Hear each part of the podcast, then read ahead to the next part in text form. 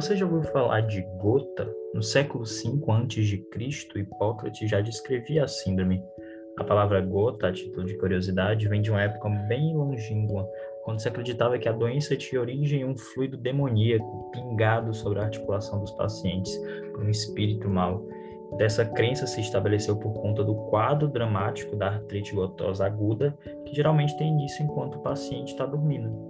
A entidade gota, no entanto, faz referência, na verdade, a um grupo amplo e heterogêneo de situações mórbidas que, quando plenamente desenvolvido, pode apresentar aumento dos níveis séricos de ácido úrico, crises repetidas de uma artrite aguda típica, presença de cristais de urato nos leucócitos do líquido sinovial das articulações acometidas, depósitos confluentes de urato, são os famosos tofos nas articulações e nos tecidos periarticulares, associado inclusive à incapacidade física algumas deformidades, pode também estar associada a nefropatia intersticial e vascular e nefrolitise por cálculos de ácido úrico.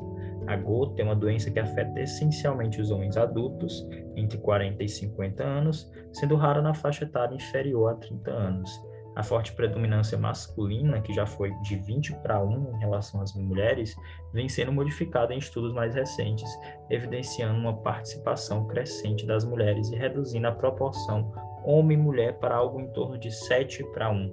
Na mulher, a gota costuma se manifestar mais tarde, geralmente após a menopausa, depois dos 50 anos. E a explicação para essa discrepância entre o sexo é que os estrogênios possuem um efeito uricosúrico, ou seja, eles inibem a reabsorção tubular renal do uretro. E por isso, mulheres na menacme possuem níveis séricos de ácido úrico inferiores, em média, aos dos homens. A maioria das pacientes que desenvolvem gota é idosa e está em uso de diuréticos tiazídicos para tratamento da hipertensão arterial. A prevalência da gota está aumentada nos países desenvolvidos. A maior longevidade dessa população, associada à elevada frequência de síndrome metabólica, obesidade, insuficiência renal crônica e tratamento da hipertensão com diuréticos, é a droga hiperuricemiante, que é a mais importante nessa prática, são os principais fatores contribuintes para essa epidemiologia. Outros fatores de risco também são dieta rica em carnes, frutos do mar, cerveja, bebidas alcoólicas no geral, que são aquelas que contêm maior quantidade de purinas. E, por outro lado, o importante fator de proteção, de proteção perdão, é o consumo elevado de laticínios com baixos teores de gordura. Nos homens suscetíveis à gota clássica, a hiperuricemia costuma ter início na época da puberdade. E aí, claramente, existe um fator também genético no desenvolvimento da gota que justifica sua maior incidência entre parentes de primeiro grau. Acredita-se que a tendência ao desenvolvimento da hiperuricemia e da gota possui uma herança poligênica. Ficou curioso sobre esses fatos e quer saber mais sobre a gota e o que é a gota? Então fica aqui com a gente que a gente conversa direitinho após a vinheta.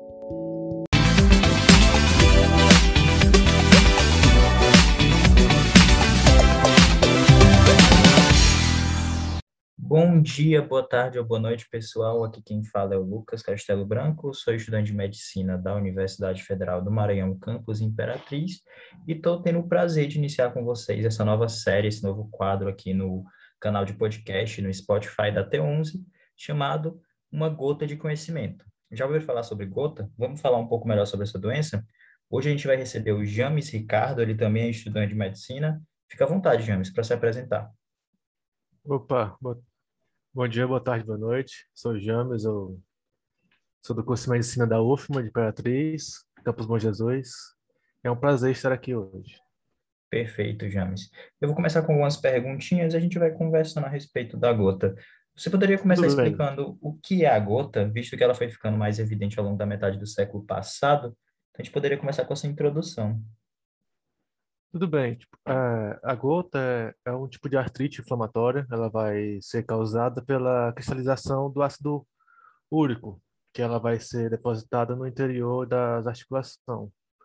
E ela está um pouco ligada à hiperuricemia, que é o, quando o nível de ácido úrico está elevado.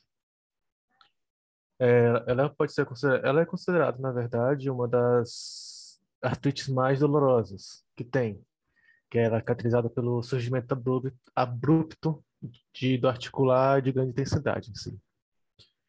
Ela, ela é descrita há muito tempo, há mais de dois milênios. mas somente na metade do século passado que ela veio ter uma confirmação de que patogênese envolveria, envolveria ela.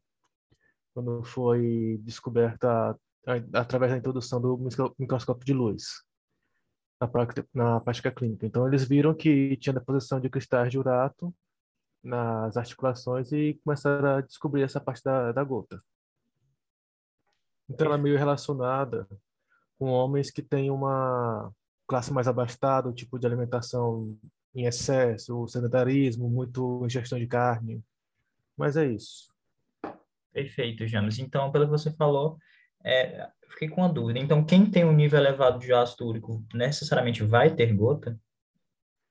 Não necessariamente. É, os estados de ácido úrico elevado no sangue, às vezes tem sintomas é referido como hiperuricemia assintomática.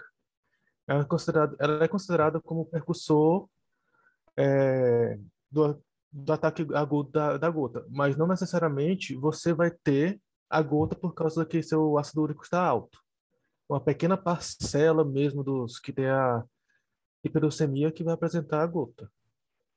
Então ela não está ligada totalmente a isso. É mais uma reação do corpo inflamatória, autoimune em si.